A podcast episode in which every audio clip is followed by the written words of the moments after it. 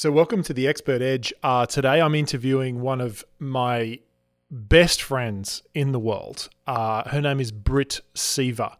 Now, I've known Britt for about four and a half years now. In fact, my amazing wife Sarah and I literally just had lunch with her down at Lido in uh, Newport Beach. And my gosh, like this woman, Britt, is just such an amazing person.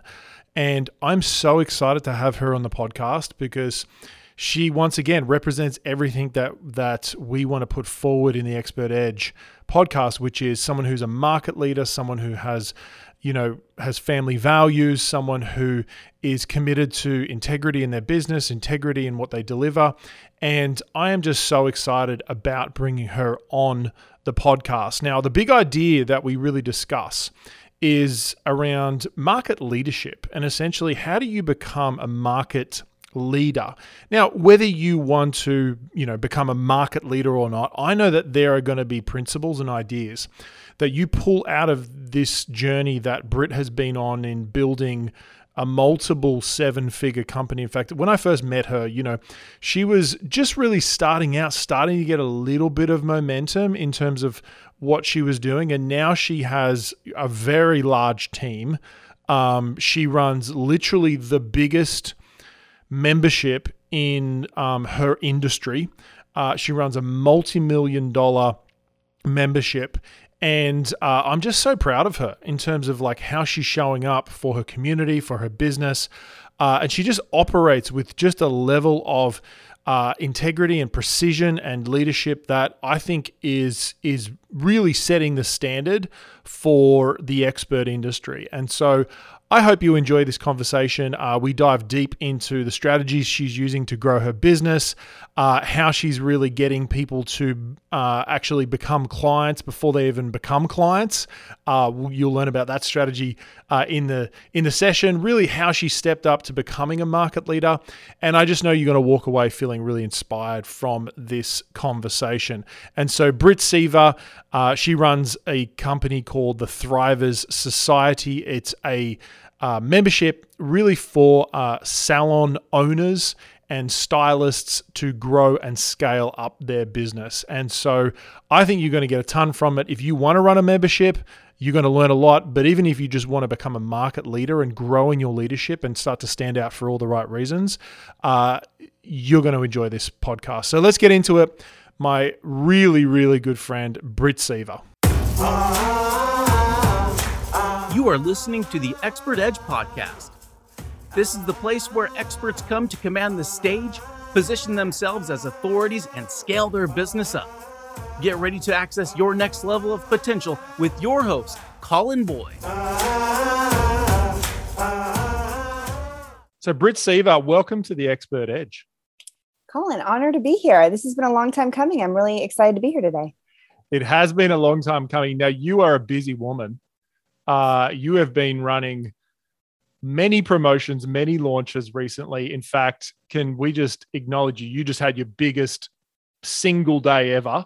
I did. Um, which would just like blows me out of the water. Can you talk about it a little bit? yes. It, and you know what? It was so wildly unexpected. So it's funny.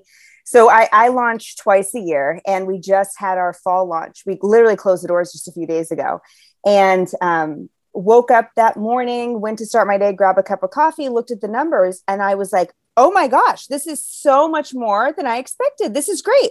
Off to a great start. As the day went on, it seemed like it wasn't even real life. At noon, I texted my CFO and said, "Listen, we've we've had a seven hundred thousand dollar day."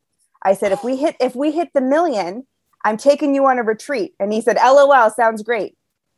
8:30 that night he texted me and he said, "You owe me a retreat." We we had crossed 1 million and more in a single day. We couldn't believe it. We could not believe it. Oh, this is so cool. This is so cool. So guys, you listening, you heard that right. A million dollars in a day.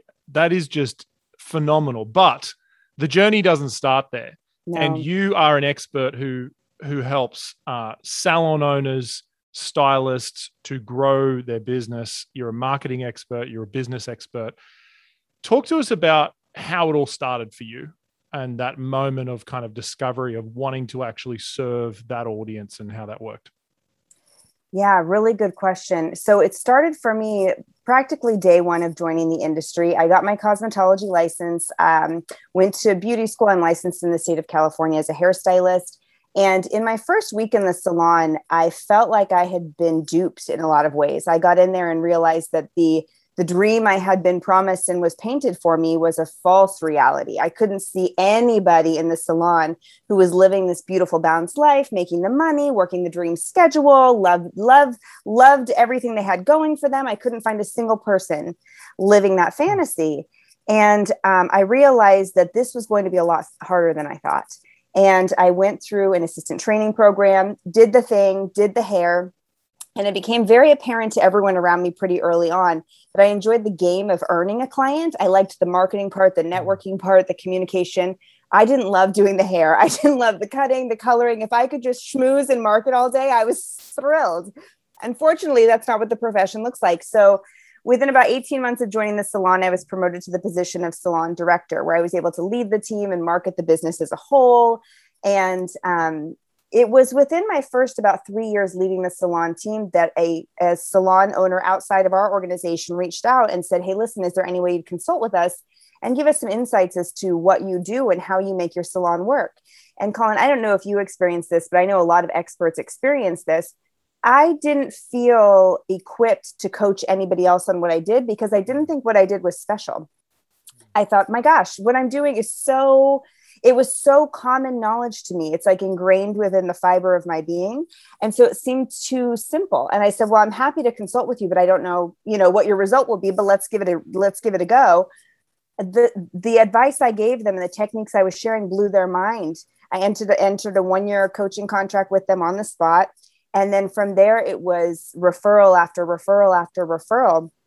And I got to a place after doing that for about three years, still working in the salon and taking on coaching and consulting clients, that I couldn't do the one to one any longer. I really rode that that road until the end of the journey.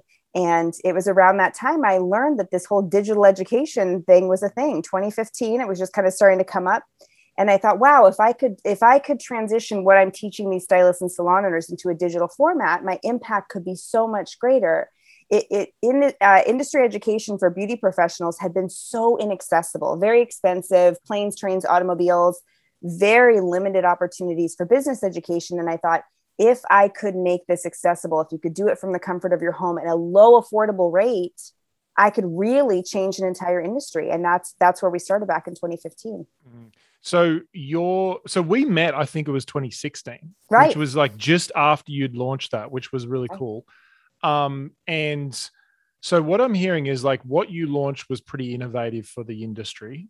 Uh, there wasn't like a, a, a model. And by the way, can you tell the audience like tell talk about your business model and how it's evolved? I'd love to. I actually call call my model an accidental membership. So I have I have a membership model program. However, I didn't I didn't launch it thinking I'm going to create a membership because to what you just said, there was no one for me to model after. I couldn't say, well, Dan did it this way. So if I do that, I'll be okay. I was I was flying blind. So I thought, well, this is a concept that's either going to fly or flop. So what I'm going to do is I'm just going to charge people monthly. I'll release something to them every month. And if it's not working, I'll just say, all right, this was your last month. It's over. No harm, no foul. It was like my own exit strategy. But I've now been running that same membership for six years and it's certainly evolved. If you were to join mm. today, it looks nothing like it did in 2015.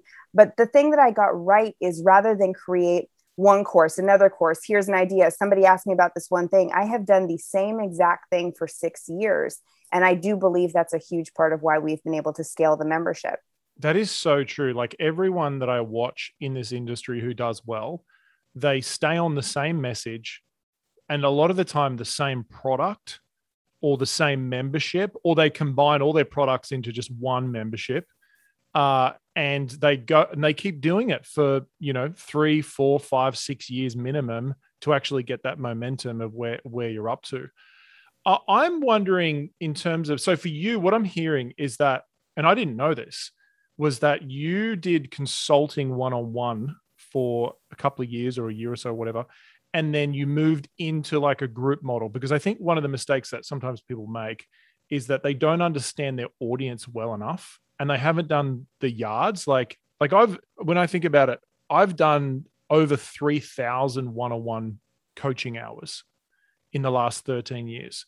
And like it's that foundation that helped me to understand my audience. So, one thing I think you're brilliant at is marketing and understanding how to connect with your audience.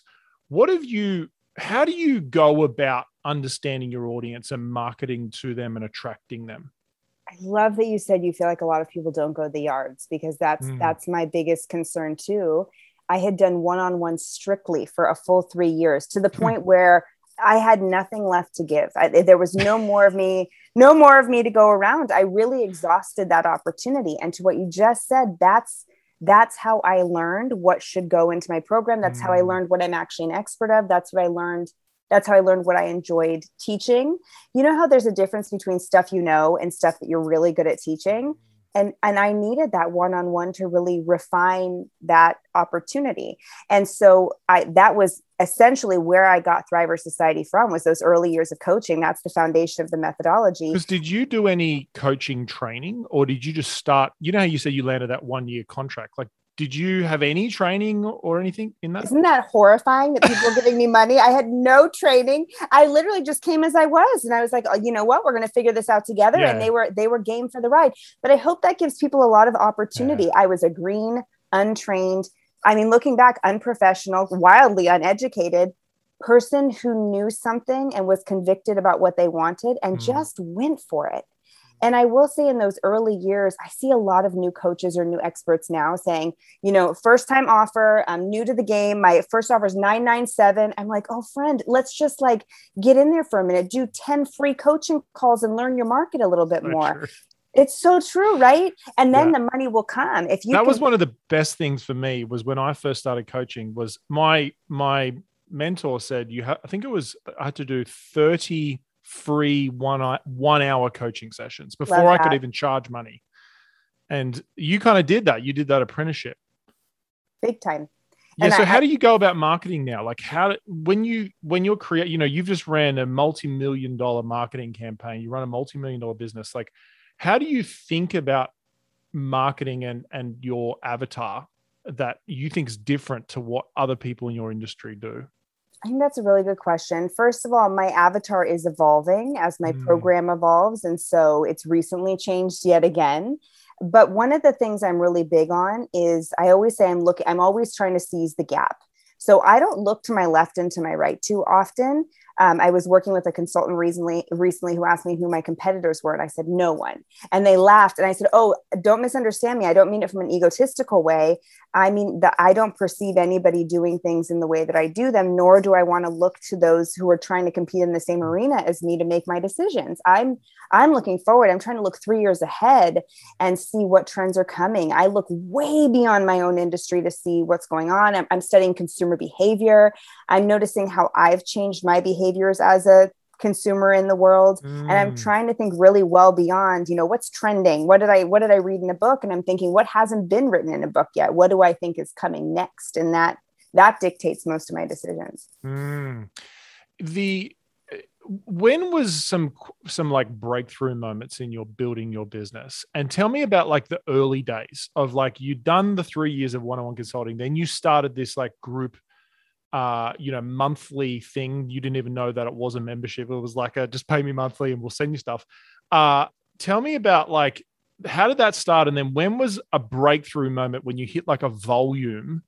And what did you do do to hit a volume that that made it sustainable to have a team to have employees to you know start moving forward really good question uh, one of the pivotal moments that i'll never forget is i had done a few webinars and not made any sales at all i think that's pretty typical so I, I definitely ran that journey I didn't know how to run Facebook ads. So I was literally mailing postcards to beauty salons, to beauty schools, begging people to come to my classes.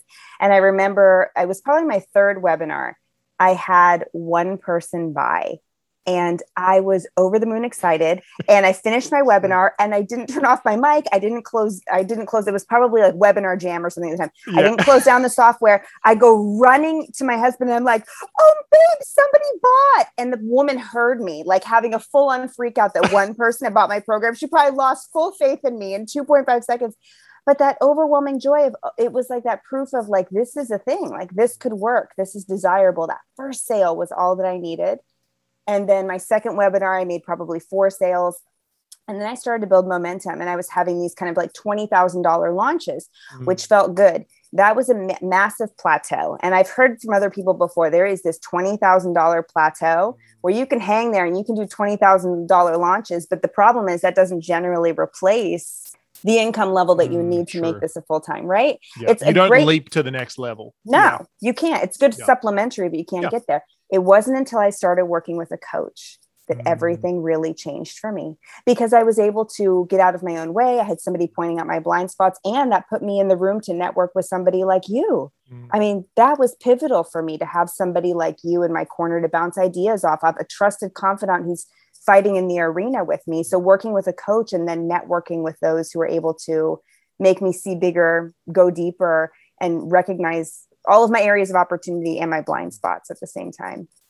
Yeah, I mean, I know for me, the you know, we wouldn't be living in America if if we weren't in programs and in the program nope. that I was in you with, with you in with and things like that. Um, it's funny you bring up webinars. I, I before I got on here, I had a re, I had a revelation. I, I don't know if you remember this or you know this, but you literally were the first person to ever buy a Sell from Stage Academy. No, I wasn't. Yeah.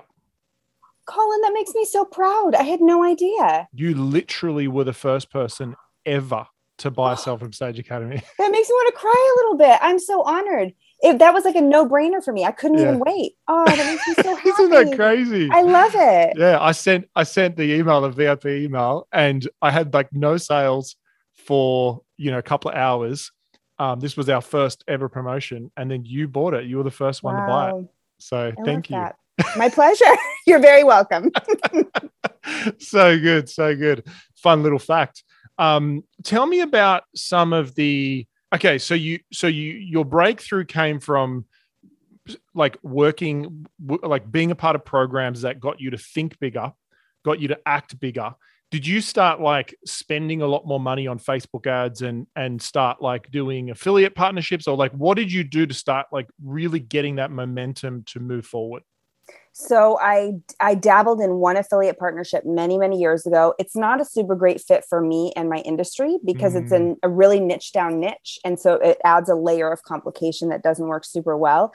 Um, you know, joining a program like Sell from Stage Academy and continuing to open my eyes in that way and to really educate and learn more helps me to see that there's other ways to build and grow beyond the traditional. So when you say like did I put a bunch of money into Facebook ads? You know, I've gone back and forth. I will say our last launch was our largest and we reduced ad spend by 25%. So we actually spent less and earned more. But that's because we're going for alternative methods of marketing. And I think that's good for people to understand. What does that mean? Alternative methods of marketing. Go deeper. Yeah. So so what I see is I see we talk about leads, right? There's cold leads, there's mm. warm leads, there's piping hot fire leads. Mm. And so for me at the place I'm at in my business, I only want piping hot fire. I'm not I'm not super con- worried about like warming up somebody cold and bring them into a webinar and let's do a challenge. For me, that's what my podcast is for. My hmm. podcast mm. is like learn from me, connect with me. Let's see if we vibe together. I, you're so much more likely to, to decide to love me or hate me if you've been hanging with me for a year on my podcast than hanging with me for 90 minutes on a webinar. So I'd rather connect really deeply with people over the course of time, allow them to decide if I'm a fit or not, versus a high pressure, get in here, do or die, the clock is ticking. For me, I'm finding I think that the world is changing a little bit, and that high pressure strategy is I don't know. I think we're going through a little revolution. And so I didn't worry so much this launch about webinar, webinar, leads, leads, ads, ads. I said, listen, let's focus on who we got, the, the hottest of the hot leads. And it really, it served us really well. That's cool. Now, your podcast uh, does really well, and I've been on it, which is awesome. Uh, and uh, I remember when you first started it, and you yes. had a great like structure for it. Yes. Do you want to talk about your philosophy of podcasts? Because there's a lot of listeners who have podcasts and would probably love to use their podcast more effectively. And I know you've done really well with it. How do you promote it? What's your philosophy with it? What are your rhythms, your rhythms and processes in not not specific processes, but your rhythms of how you do it and so forth?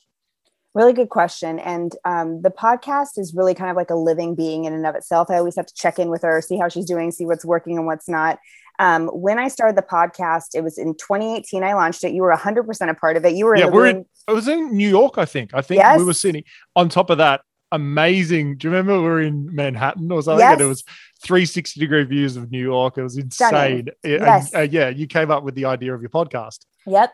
And I launched with six episodes on day one, which we think was very important. It helped me to get those downloads, Yes. get right up to the top. That's huge. And what I decided is I wanted a podcast that was a little bit different. So a lot of people do interview shows. We're doing an interview right here. Nothing Yep. wrong with that. But in my industry, everything was an interview. So Mm. in in the spirit of finding the gaps, I said I'm going to do solo shows. I'm going to be 80% solo shows. It's going to be all um, user driven content. So people leave me ratings and reviews in my show. Those all get pulled for con- podcast um, topics. And I do deep dives and kind of like private coaching on my podcast through every single episode. We have actually decided we are shifting all interviews off of the podcast. They're going to take a different format in 2022. But when we looked at the analytics of our show, we found that people show up to my podcast to learn a specific topic. They want to get a skill set, and I'm giving them those little golden nuggets that help them to Mhm. build their business. Now, on my podcast, I never share anything strategic, is what I always say. I'll give little quick tips, little bits of advice. My shows are short, sweet, and to the point. They're about 20 minutes a piece. And um, we've used that to build audience trust for the past, what, three and a half years, something like that. And we're now in, in our teeny tiny niche. We are a top rated podcast amongst Mhm. all shows in an industry that's generally speaking ignored and really, really small. And I think it's because the way I show up is different. I give really, really helpful advice that actually could be applied across all industries. It's not just fluff, it's very tactical. And I think that's made a huge difference. Mm, I love that. And do you, with the rhythms of your podcast, because I remember originally we talked about, I don't know if you kind of you use this that much, but it was like a, you would do, you know, sounds like a good majority of it, it was, you know, the Britt show, um, user driven con- uh, driven content. Then it was like, it was actually like case studies. So like student case studies and then an interview. And it was, did, is that kind of how you did a flow or like talk to us about that? The rhythms. You're right. That's so that's how we started. Is it was Right. always probably about 80% me and then 20% was was student driven case studies. So no experts. So you weren't invited on my podcast until what? Last year, 2019, Yeah. 2020 we recorded, right? Yeah. Deep into my show because that wasn't my format at all. It was Mhm. just celebrating my students and then sharing my own voice. So then, like I said, my brand is always evolving. I realized that people did want to learn forward, find the gaps, kind of like how I like to market. So we started bringing in guest experts, and overwhelmingly, the audience said, "We just want Britt. Can it Hmm. just be you?" And to what you said, how how do you decide what you're doing next? I listen, and I think so often we um, choose to speak more than we listen. And if you slow down and just are willing to like get in your DMs, read your comments on Instagram, ask in the poll what people want, the answers are there. People would love to tell you their opinion. You just have to be willing to change, listen, reflect, and and go for it and make that leap of faith to push the business forward. And I think that constant innovation is what's kept us propelling forward. Yeah, I feel like you stay really connected to your audience. Like I I've do. even watched you on social media at times when you were very much like, "Hey, I got it wrong. I messed up. I I didn't address the topic or the issue correctly," and you apologize to your audience and Oh yeah. and you you know share with your audience in a really vulnerable way. Uh, how how do you, I guess, know how to speak to an audience? Like, what's your thinking around?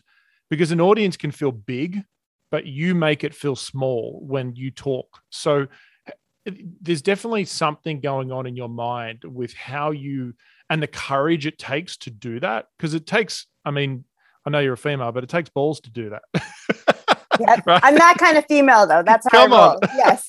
it takes guts, right? It, it it takes courage to do that. And so tell me about like some of those decisions that you've made along the way of of connecting with your audience and how vulnerable you are and and your honesty and your your apologies and all that sort of stuff. How does that go? That's a really good question. I decided really early on that I didn't want to take the guru path, if you know what I'm talking about, where it's like, um, I'm not going to drive the Lambo down the street. It's just not me. So that would be extremely inauthentic. You know me as a person colin and i i like to connect. I i like mm. to feel like i i look you in the eyes and i see you human to human. Yes. so when i'm connecting with my audience i bring that that's the person i am. It's really hard for me to turn that off. And whenever i'm showing up in any capacity whether it be on instagram the podcast if i'm doing an instagram live i always walk into it saying if one person gets value from this, if I connect with hmm. one person, I've won. It's never the objective to like, I hope I connect with a thousand. That's hmm. unrealistic. And I think if we could all use that framework of if this message resonates with one person, then I can call myself a success that's been such a great filter for me because it allows me to cut out all the noise. Just say Britt you're talking to one. And so when i go mm-hmm. on live you'll see i'll go back and forth with one person throughout the broadcast and imagine how they walk away feeling. And imagine how everybody else in the room walks away like wow she really she really coached alyssa today versus maybe everybody didn't get touched but they watched how how invested i was just with her. I'm finding that that is so much more effective than that guru talking at everybody trying to be everything to everyone. I just try and connect deeply with those I'm involved with at any given time, and that's served me super well. I think that's really encouraging for people because you know not everyone has a big, has as big an audience as you do. But I know you didn't start there. You started no. with the idea of connecting with one, and it's actually a speaking principle. Is is when you're doing Q and A and you're talking to one person, if you honor them, use their name regularly, make sure their questions answered, everyone in the audience feels valued. I love that. And so and that's so true. Yeah. Tell me about some of the hardest moments in your business in growing your very successful business. I know you've got a bigger vision. You probably don't feel like you're very successful, but you know, because because you've got such a big vision. That's right. Uh, and it always feels like, okay, now I'm ready for the next level. Uh, but to get to where you are, you know, like you know it's it's like a 0.0001% of people actually get to the level that you're at. Not that it's not possible for anyone Always but possible right. 100% possible but you've done what it's what it's taken to get to where you are. There's been some tough moments along that journey. What have been some really tough moments that you've worked through and some and a learning that you've taken from that a growth that you've taken from it I'll speak to it from a couple places. So, first of all, the very first time you and I met was in Southern California, and it was at a mastermind meetup. And I don't know if you'll remember this, but I came into that room like a teeny tiny baby bird. I was so, um, you were wonderful to me. I felt immediately connected to you, but I felt really intimidated being there. I didn't feel worthy. I actually said it to the room. I was called out. It was Britt, you're being really quiet. What's going on? And I said, I don't believe I'm in the right room and um, i went back to my hotel room and cried. I mean and that's so not me. I just had a full meltdown. Yeah. And so and it was it was that imposter syndrome of girl you only have 6000 followers. Look at this room. Look who's here with you. What do you have to share? What can you possibly have to offer? And uh, it was jasmine star's husband jd who came up to me and, and he knew. And he said, I don't know. Of course he does. It's JD. Of course he does. It's the best, the best, best of the best. He came up and he said, I hope you know we need you to be here. He was like, everybody here is rallying for you. You wouldn't be here if you weren't bright and incredibly talented and have a little faith in yourself. But that imposter syndrome of um, this isn't going to last. I'm probably never going to make it. Maybe I've plateaued. I'm so much smaller. Everyone thinks I'm stupid. What if I'm not really onto something? You know, I had all those stories and so getting through that first layer, they're good ones. There's great really ones. oh yeah, they're classics, and they just they're, they're, oh the classic ones. Yeah, absolutely. Awful. so that that was a problem, and um, then I started building my team, which is was my next uh, big big big hurdle, and um, I you know, building the team when I started was actually okay. I did okay until I reached about 10 employees.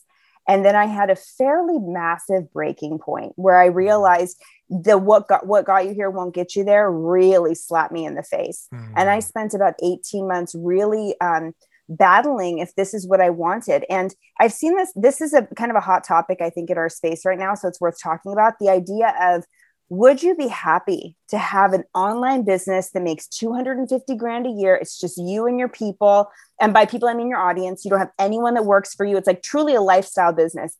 Could you be happy with that? Because if so, that's rad. Like you could live a really great life that way.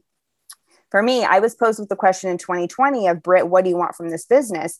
And I said, um, I'm not actually looking to create a business. I'm looking to create a movement. I'm looking to change an entire industry. So, so having a lifestyle business doesn't doesn't impress me. I'm not into it. So if if I'm going to really revolutionize an industry, I'm going to have to become a different person. Like it's pushing it's pushing me to be a leader. So I used to be a digital course creator now I am truly learning to be a leader, like a leader of industry. I'm learning what that looks like, what that would mean, what would be involved, who I'd have to hire. And unfortunately, you know, along the way, I've made some bad hires, had to let some people go, pushed myself as as a CEO. And so building and growing the team and having that reflection of Britt, do you want a lifestyle business? Or are you actually gonna are you gonna push? Are you gonna do this? And making that decision to push and go for it was hard but pivotal. And now now that i'm on the flip side i'm very happy with it. But it's it's tough. And i think that's a crossroads a lot of digital ceos get to is like more more more. And it's really easy to get caught up in that game. I think it's a fair question to ask yourself why did i start this? What am i looking for from it? And what do i really need to do to ensure that's what i get and can sustain? Mm, i think it's a really uh, healthy perspective to look at it because i definitely believe that our industry is enamored by numbers and it's oh like, yeah oh my gosh like you know even yourself like you just ran you know more than a right. million dollar launch right? right it's incredible numbers and what you don't see is is the payroll behind that Oh, my what? payroll is well over a million dollars a year. So it sounds really sexy for me to be like, and then I made a million dollars. And my husband instantly was like, So that was our 2020 payroll. And I was like, Yes, yeah. and it's already gone. We already spent it. It's done. So, so we've covered just payroll. That's it. That's it and that and that's exactly that's exactly true. It's like what i think it's like what it, it is what game do you want to play? And it's and it's okay to not want to play that game. That's right. And you really have to ask yourself like what do you want to create? And i know for you you have a very strong mission and burden to really transform a movement and to shift an industry and stuff like that. And but to do that it takes manpower it takes solid payroll it takes compliance it takes you know legalities it there's a whole nother level to that my that, legal fees nobody wants to even know the hr i mean yeah it's everything it's it, everything it, and the, the further you push the more those things become unavoidable. Like nobody mm. talks about it. Like, listen, it's like you're getting a steak with a side of potatoes, but nobody's talking about the the side dishes. Everybody's worried about the main course and the entree that's really delicious. But do you know everything else that you're signing up for? Nobody pays attention and the further you go the more complex it's going to get and you have to really check yourself and say what what do i want here? It's so true. It's like the journey goes from uh you know focusing on how do i get leads? How do i yes. market to to you know what are the ip issues with this? What are you know what's the hr compliance around this? Uh like it goes to talking to lawyers and accountants as opposed to talking to Facebook ads managers. That's right. That's right. And it's like overnight too. And you're like, how did I get here? It, it does. It happens really fast. Yeah. So that's a that's a really cool reflection. And I think just that acknowledgement for all the listeners of, you know, hey, if you want to run a $10 million business, it, it's a totally different game. And you can't Completely. jump to that. Like you can't no. just jump, you have to evolve into that but it's also okay if you want to run a you know a two hundred fifty thousand dollar business, a, yeah. a five hundred thousand dollar business with one assistant, and you know be highly profitable and create an amazing life. And you'd still be in the top one percent with that killer business. Like there's yeah. nothing wrong with that. It's great. Exactly. Oh, I love that. I love that. Mm-hmm. Uh, there are there are quite a few people in your industry who listen to my podcast and they help hairstylists they teach cutting they teach you know stylists and so forth. Uh, what are some ways that you would encourage them to grow their business? And i'm sure that this will apply to all people in expertise but specifically in your industry right now like what's kind of hot what's working? What are some little things that you could encourage them to do to really generate better leads better quality leads etc First of all, shout out to the best industry on the planet, all my beauty professionals out there. Well played. Um, so, what I would say is, is a little bit of what I've been saying, but I don't think my industry sees it this way. So, when I say play to the gap, right now, my industry is seeing oversaturation in digital education majorly sparked by the pandemic. So, so what happened was, but this is, I think, good advice for everybody. So, what happened was there was a lot of people displaced by 2020. You know, um, countries are still recovering, right? Hmm. 18 mm. months later. So, there's a lot of people out of work looking for alternative options, looking to start a second career, which I love. I think that's incredible. However, what you have to realize is you weren't the only person with that idea. So, it's you and thousands of other people who decided to do that. So now when you look at my space, there's a lot of digital educators. So we're all fighting for the same pool. The market hasn't grown, it's actually shrunk. We saw about a, a 15% depreciation of those working in the industry and a massive increase mm. in educators. So what you have to understand is you're fighting for a smaller piece of the pie, which is okay totally okay. I don't see that hmm. as a problem. There's plenty to go around still. Yeah, it's still not, a big pie. oh, it's a huge pie. It's a it's an all you can eat buffet still. No worries. I don't totally. mean to say that to, to discourage. But what you have to do is the game becomes to stand out, which is the game for all of us. What I think is, I think we're seeing a trend in uh, in-person coaching, one-on-one, getting on the same level as people. I think the DIY course stuff, I think it's so saturated that it's time to kind of reconnect, find that human component again, and really focus um, there. The other thing is too is if you think about it, there was a lot of people who were out of work for 2021 or and 2020 they don't necessarily have the same surplus of revenue to put into education. So you just have to look at the trends in the industry overall and say listen for somebody who what we know is the people in all industries the people are looking for more inspiration. We've all decided quality of life is more important now than mm-hmm. ever before right we all, we all want to live these lives in full what can you bring to market that's going to allow that to be possible? Is it a one year course or is it an incredible two day online training intensive where in two days, they don't have to take a year away, they don't have to take six months away. In two days, you can really change their life. I just I want people to think kind of outside of the box. I think that the whole not just having a course, like not a, just having hey, buy my course. course, that's it. It's yeah. a little tired. It's a little yes. tired. We need to like keep it spicy. What can you offer that nobody else is doing? The webinar to course thing for me is very it's everywhere. Everybody's mm. got the webinar to course model. Yeah. What can you bring where it's like, oh, I haven't seen that before? Mm. Can keep that innovation going. And listen, you and I both know if you have a killer course and I just crushed your hopes and dreams, don't worry about it. Your course is also a two or three day workshop. Like I learned that from Sell from Stage. You're using the same principles, you're using exactly. the same pillars. It's just the, the vehicle that you're teaching it with. None of that changes. Yeah, really, you're saying like, look at the offer and yes. going, how do we, you know, make this offer either more and it doesn't have to be in person, but it could be like fit, like you know, Absolutely. virtual touch. Yes. How can it be higher virtual touch? Yes. Maybe it's more done for you. Maybe it's a sh- it's a better result in a shorter time.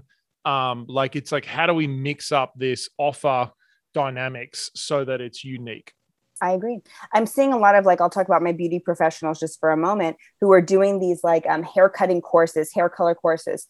That's awesome. But imagine that you did a digital two day intensive everybody comes with their tripod. They're all on video watching you. You start the haircut you pop in you do a q&a how's everybody looking? Maggie i want to take a look at yours. What's going mm-hmm. on like the power of technology right now allows us to feel like we are in the space even if we're not. Mm-hmm. i don't see mm. anybody doing stuff like wow. that. Yeah like I a think, live intensive a live yeah. virtual intensive. That's so and good. imagine the value in that. I don't have to buy a plane ticket. I don't have to go to hop in a hotel. Like the value is there. No one's doing it. It's like see those opportunities because that's where it's at Mm, yeah, yeah, I really like those.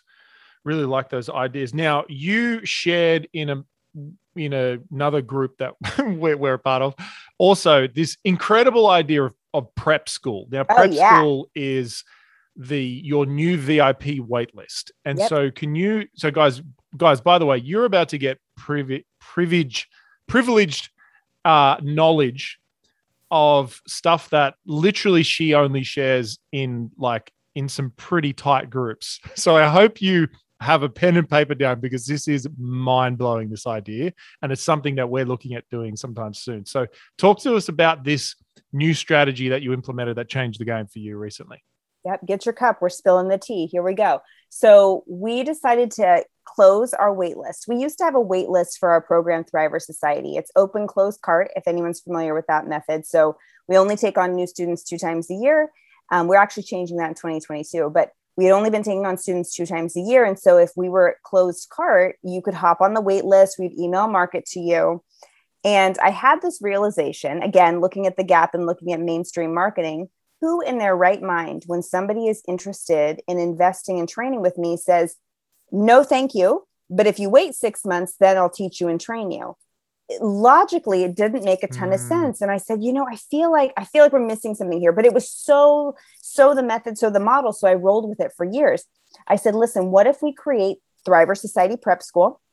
It's essentially a really narrowed down version of my membership that doesn't teach the strategies, but it teaches all of the principles. So, Thriver Society, there's now three methodologies. Each methodology is about 160 lessons.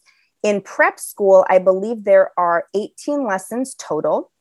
And rather than share just throwing a ton of information at you, it's designed to make you think differently, believe differently, find the faith in yourself, choose what you want out of this career, and get a sense of how I teach.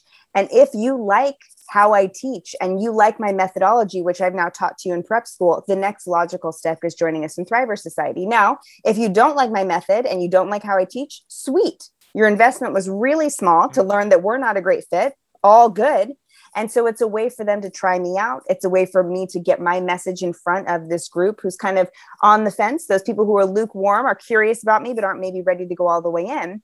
And then when we did open enrollment, prep school had first chance at memberships and they were able to apply their prep school um, charge 69 bucks towards a full thriver society membership making prep school completely free for them so it's a no risk I mean, that's offer. the that's like such a brilliant strategy brilliant. of applying what they've applied so you actually advertising prep school as it's free essentially it's free. if you decide to join correct thriver society correct and and it's like a it's like a testing the offer it's like you're buying that's a right. test kit essentially that's right Oh, it's absolutely brilliant. And did you use this in your last launch? We did. Mm-hmm.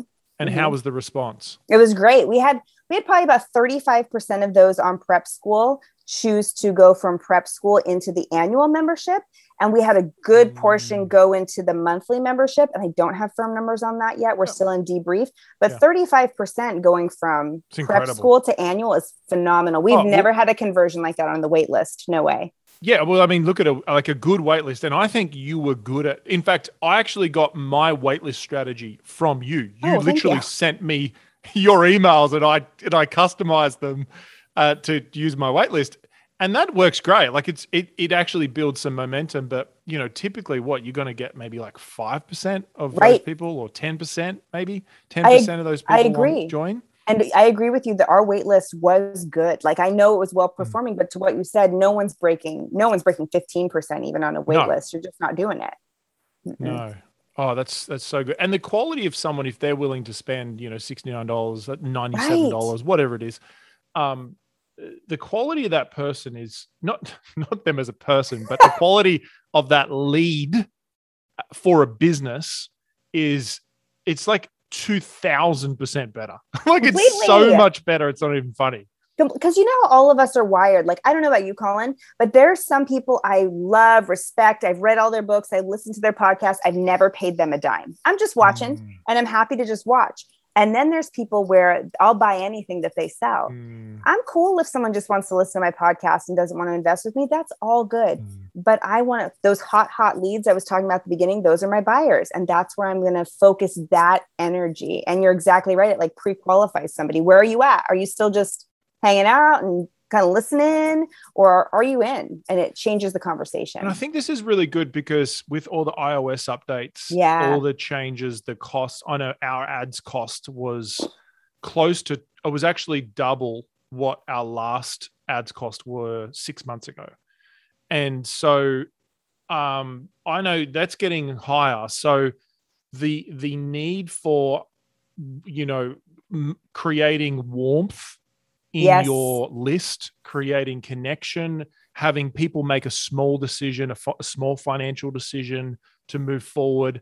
Like all of, I know for us, our organic focus became a lot bigger this time around because yep. our ads cost was so high. Um, you know, that, and so this strategy just makes so much sense because it actually takes someone from being warm to being incredibly hot and just ready. That's right. And I totally agree with you. Like I, I probably sounded braggadocious when earlier in the podcast I said, well, we spent 25% less on ads and we had a really great launch.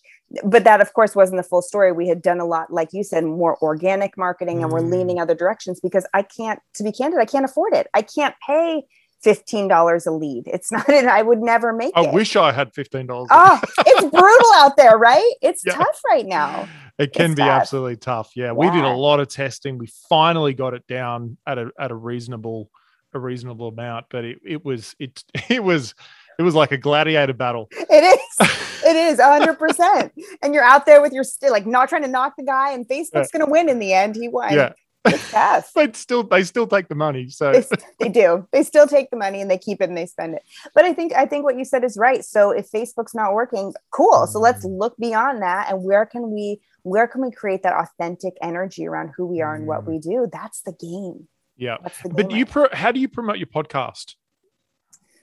How do I promote the podcast? A couple different ways. Um, we do run Facebook ads to the podcast, yeah. and I will say those are still very low cost and yeah. I, I think they're I think they play For nice just a click algorithm. through, just a click just a through. click through. Yeah, yeah. Mm-hmm. So I'm paying less than a dollar a click. Yeah, which is great.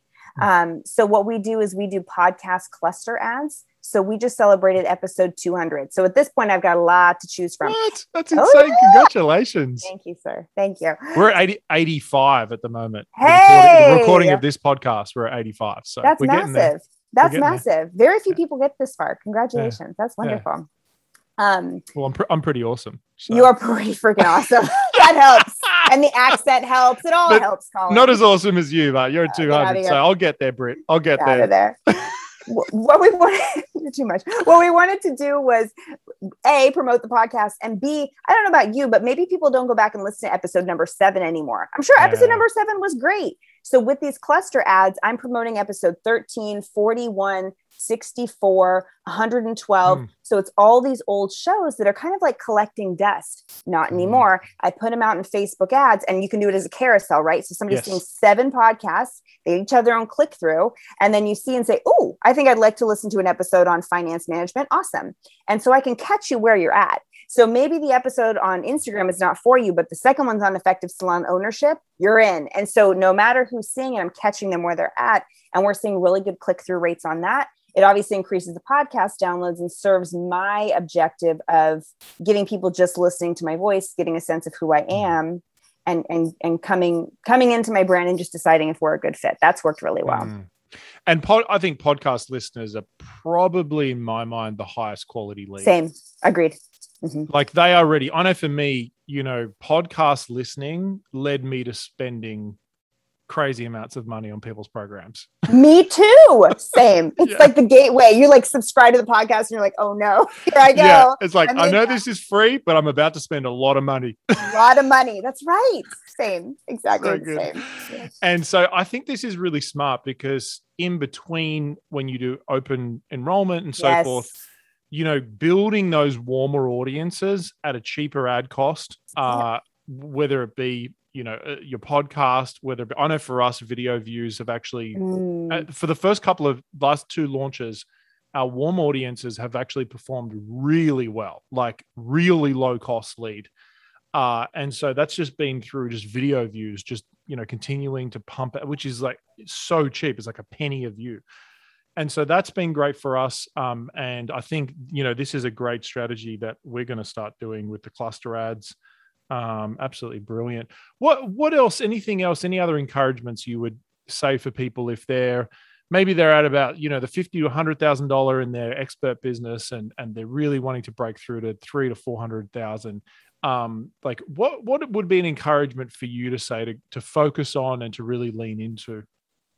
It's a really good question. And I, first of all, those who are at $50,000, $100,000 in your digital expert business, that's phenomenal. I mm, mean, you yeah. are playing an incredible, exceptional game. So honor that fact. I think what Colin said earlier when he said, you know, people love to talk about the big numbers. It's exciting, but, but celebrate the 100,000. I mm. remember that feeling so well. Like that's something you never probably thought you'd achieve in your lifetime. So celebrate it. It's incredible. Um, if you want to break through to the 300, 400,000, for me the the difference was really thinking about scalability. So i used to do things in my business like it was something so called o- office hours tuesday. Where in my facebook group. I would be in there for probably 17 hours on a tuesday. I don't think i ate or slept and i would answer every single question that somebody had entered in there. So i had this natural cap. There's only so many things i could do in that group at that level. The other thing is too i think it happens for a lot of people. When you when you get when start to get into the six figures it becomes really tricky to do it alone. I mean customer support, um, making sure that you have all of your tech built out, really thinking about what do I need to do to sustain this level and keep pushing forward, I think becomes really, really important.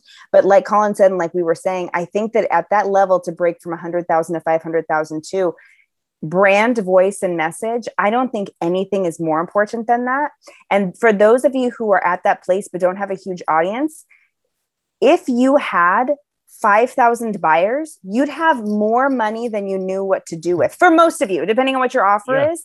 I mean, if I have 5,000 members in my membership, it would is a smash. Like that is huge. So I think for a lot of people, they think, well, I only have a thousand followers on Instagram. You can make some real money with a thousand followers on Instagram. It's not about how big your following is. It's about the brand faith, the trust, how deeply they're resonating with your message. Mm. And if you're converting those followers into buyers, that's really all that matters. So I think focusing on your messaging, that brand loyalty, knowing who you are, doubling down on your specialty, and then making sure that your business is truly set up to scale. Because often, I don't know about you, Colin, but I learned the model that got me to 50,000, 100,000 was not the same model that could take me yeah. to 500 or more. There's no way. I feel like for us, it, you know, as we hit seven figures, it it was like a shedding, yes. a shedding process. Mm. And what what I tend to notice is people are around the hundred k mark. They've actually got five courses. always, where, always. Where anyone like kind of at the 500 million, 2 million, 3 million, they've usually got like one.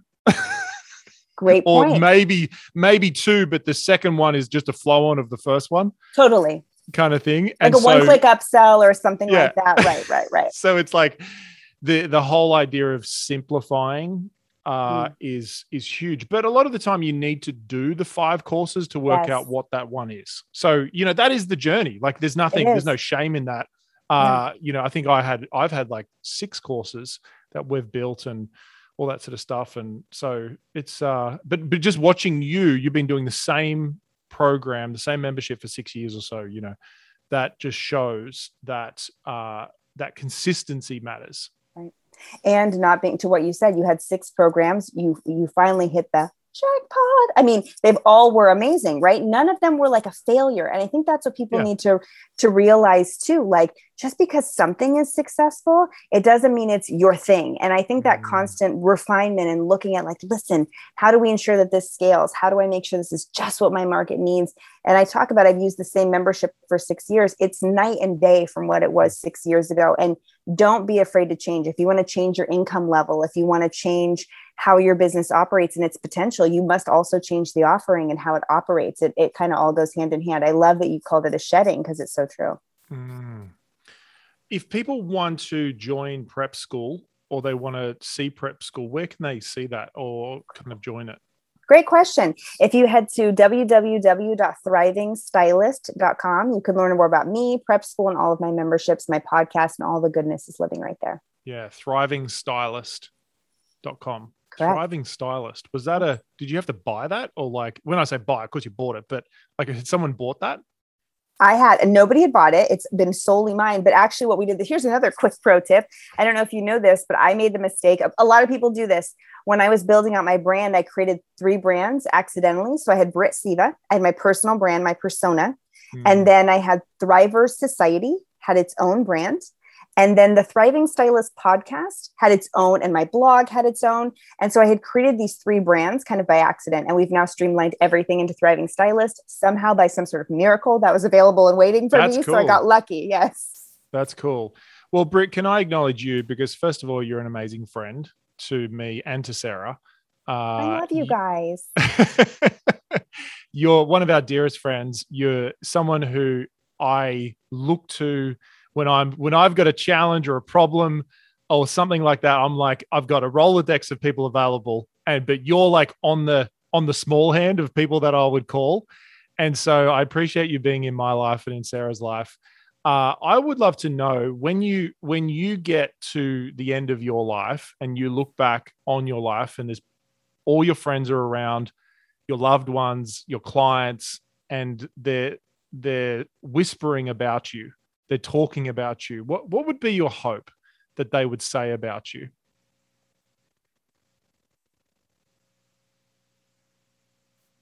Such a great question. I, I, my biggest hope is that those who spend time with me feel like they can achieve and create whatever life they're dreaming is possible. If I can instill confidence in somebody, allow them to love themselves deeply, and just know that this lifetime is theirs for the taking and it can be whatever they want it to be. And they feel like I was the person they could count on to always lift them up and uh, was their number one fan. That that would be my greatest wish. Well, you definitely live that. Uh, you you make me feel like that every time we hang out, and uh, you know, like I said, I'm just so grateful that you're in my life and you got to share this amazing conversation with all of our listeners. I trust they've taken so much so much from it. Uh, if hey guys, if you found this valuable, please leave a review. Send Britt some love let Britt know, like take 30 seconds and just leave a review. Let Britt know what was most valuable, what you got out of it. Tag us in Instagram. We're both pretty active on Instagram. Uh, it, it's for me, it's just at Colin Boyd. Britt is at Britt Seva. Yep, that's it. Yeah, at Britt Seva. And uh, share us, share, take a screenshot and let us know what was most valuable. This has been, I think, one of one of the best interviews we've ever had on the podcast. Like seriously, this you could you you would pay money for this this ah, content like you know without I, doubt I love being the best. So thank you for saying that. That really makes me happy. And to those who are listening, I hope you know for, like this is the real real. I'm not just shining on. Colin Boyd and his wife Sarah are two of the most sincere, heart-centered, brilliant, caring, uh, leader style souls I've ever met in my whole life. And any any chance you get to spend time with either of the two of them is just a blessing. So thank you for having me here today. I appreciate it. so good. I love it. Thanks, Britt. I appreciate you so much. Thanks for being on the podcast.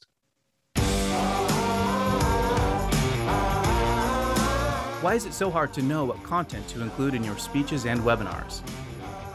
Knowing which ideas to keep in and what to leave out is the difference between just getting claps or signing clients. If you're really serious about making your content highly persuasive, make sure to download the Persuasive Content Builder while it's still available go to www.persuasivecontentbuilder.com and get your step by step formula for designing and delivering content that connects with your audience and moves them to join your programs. Until then, we look forward to seeing you on the next episode of The Expert Edge.